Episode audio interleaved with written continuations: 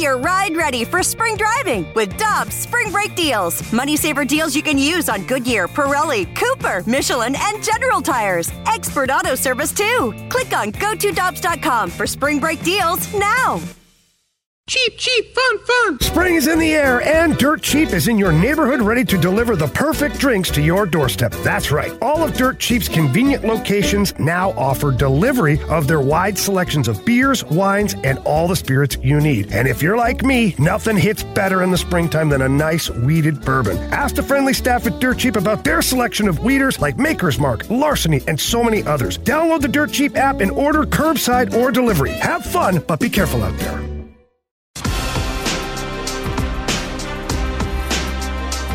With Michelle Smallman, I'm Randy Karraker. It is Karraker and Smallman on 101 ESPN in St. Louis. And the Washington Post dropped the bombshell story about uh, rampant sexual harassment in the Washington football team offices. The story came out yesterday. Cindy Boren of the Washington Post joins us now on the Brown and Crouppen Celebrity Line on 101 ESPN. Cindy, thanks so much for taking some time with us this morning. How are you doing? Oh, I'm great. Great to be with you.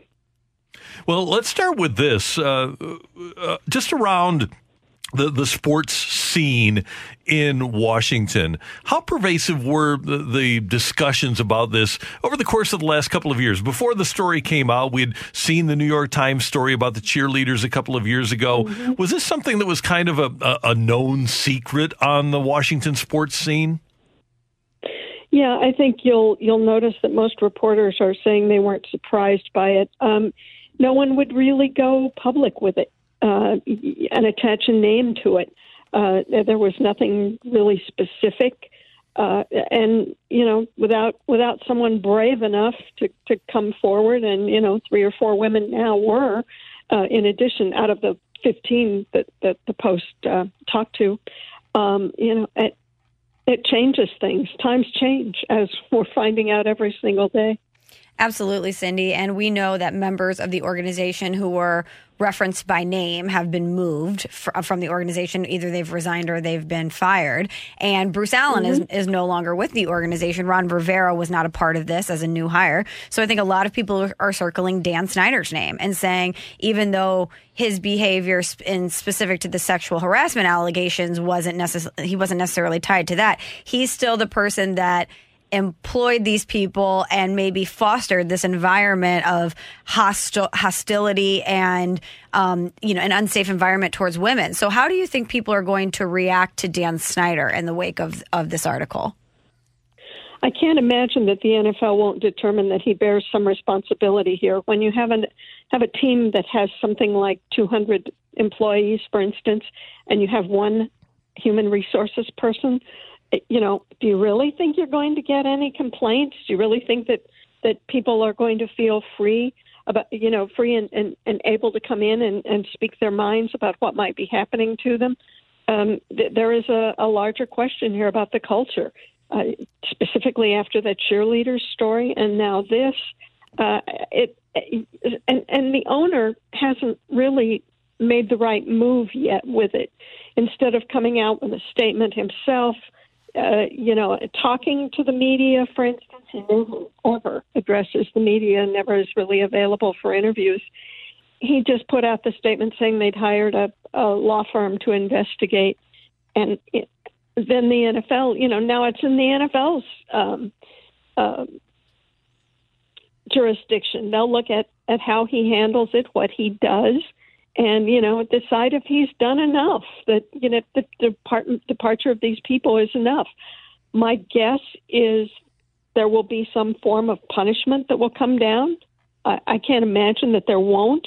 The the larger problem is he has minority owners who account for 40% of, of management and they're not happy. They want out and he has sponsors that are that aren't interested in being associated with the team right now until you know the name change goes through.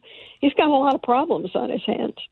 Cindy Boren of the Washington Post with us on 101 ESPN. Cindy, as uh, this uh, as this story came about, and uh, you learned things, and then read the the completed piece yesterday, was there a a striking moment for you, a, a wow moment where you said, "Man, that's just amazing that this was allowed to happen"? Of all the th- all those wow moments, was there one that really struck uh, your struck a chord with you? As uh, a woman who has been in sports for a long time, almost everything struck a chord with bet. me, and I don't think you'll find a woman who won't say that. Um, any woman who's been in a in a locker room in a male sport, covering a male sport, you know, they're going to tell you that stuff like that happens, and it it's a question of how you deal with it. Uh, for me, the the quote, you know, the quote that really resonated with me was the quote from Julia Payne, who has been in politics, and she said, you know, she said, "This is." I'm paraphrasing. This is the worst thing I've ever seen, and I've worked in politics, so there you have it. And she That- worked in the Clinton so- administration. Exactly. It's- exactly. And Cindy, we were all reading this story and we were horrified by this behavior. But to to your point about how you don't think that there's a woman within sports that didn't resonate with some of these things, that leads everyone to believe and acknowledge that this doesn't just happen within the confines of DC, that this is happening in sports, period. So what do you think the steps are moving forward? Is it teams doing internal investigations, not only when someone comes out and says, Hey, this is happening to me at work, but existing organizations saying, hey, we don't know if this is happening here, but maybe we should investigate our own policies and behaviors to make sure that it's not happening here? I think that the emphasis on that is going to have to come from the NFL. I think they will look at the fact that just two years ago there was the cheerleader story that appeared in the New York Times, uh, and now this. Uh, you know, you had Jerry Richardson being forced to sell the Carolina Panthers. What two two years ago, year and a half ago. Um, Mark Cuban had a similar problem with the Mavericks, although you know he handled that. He he's actually the textbook case for how to handle it. Come come out, go forward, um, speak to the media, admit responsibility, take steps. He handled it pretty in a pretty exemplary fashion.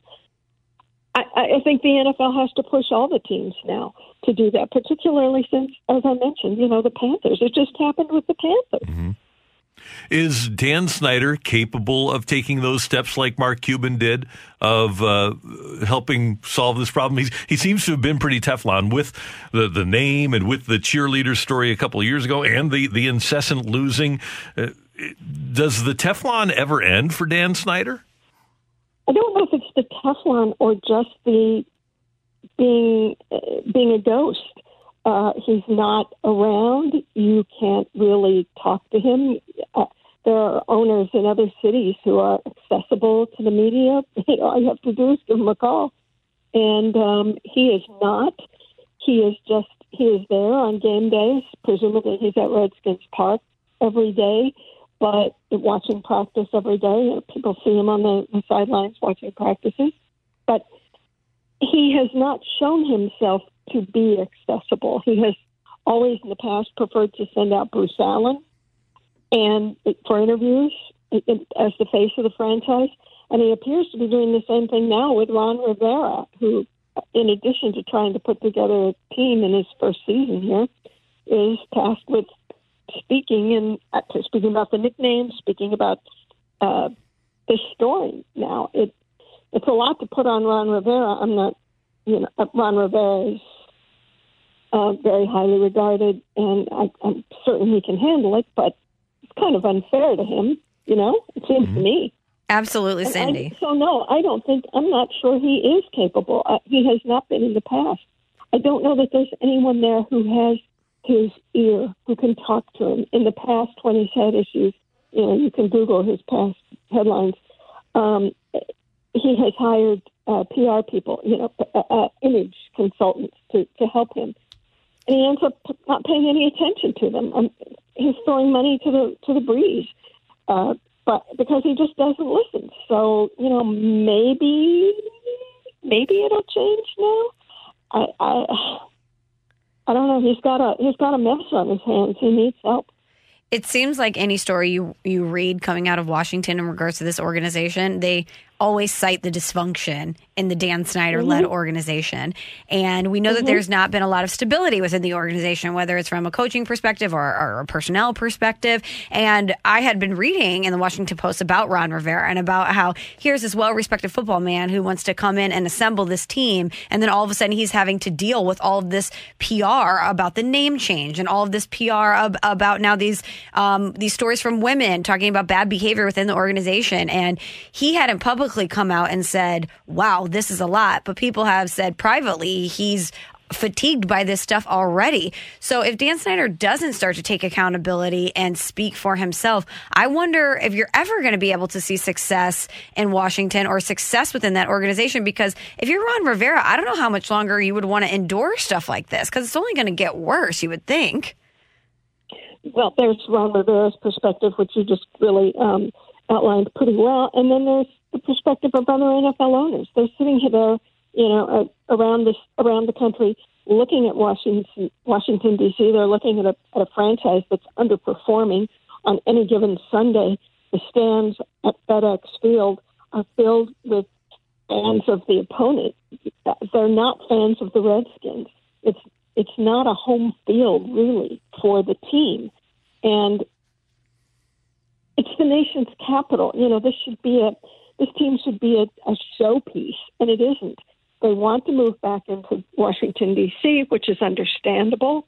It's where the stadium should be, uh, a new you know palace, glittering palace, but not until the nickname changes. The city won't uh, won't allow taxpayer money to be used on it until the name changes. Well, the name's going to change, but do you really think this guy is capable of of taking a, a glittering stadium and filling it with a team that doesn't that wins? How's that? I'll be charitable. a team that wins. I mean, you know, they've just been awful for so long. He he's alienated a a lot of the fan base. I, I know a lot of Redskins ticket holders. They have 20 years ago, they had small kids. Uh, 15 years ago, their kids were small. Kids don't want to go to the Redskins games because they don't remember the, the glory years of Joe Gibbs and the, the Super Bowl trophies. They don't want to drive to the stadium out in suburban Maryland, which is always every year, single year rated as one of the worst places to see an NFL game. So you know, he's got a lot of work to do to to woo back the fan base, apart from all his other problems. Cindy Boren, great insight. Thanks so much for taking some time with us. We appreciate it. And keep up the great work at the Washington Post. We love everything that the, your ent- entire paper is doing. Oh, thank you. We appreciate that. All right, take care. That is uh, Cindy Boren from the Washington Post here on 101 ESPN via the Brown and Crouppen Celebrity Line. It's Hey, we, we've been there. We lived it. Somebody who was not around, not present for the team, didn't want to interact with the media and use the media as a conduit to the fans, and consistently lost. It's very, very familiar from an NFL perspective, isn't it? Yes, and does want to take responsibility for the dysfunction. No. So it's, uh, and uh, I just, I have no emotional attachment at all to an organization that I invested a lot in over the course of my life, emotionally and financially. But there's there's nothing there now that I would say is even worth following or being positive about. And if you, you have to feel badly for the fans who are Yeah. Uh, innocent bystanders in all of this and have given their money, their energy, their time to supporting this franchise that really hasn't done a lot in, in the past decade plus to reciprocate their support. Yeah, the last time they were good was when the Cooke family owned the franchise. The last time they were consistently good. They haven't been under Dan Snyder. We have a late edition of The Fight coming up next on 101 ESPN.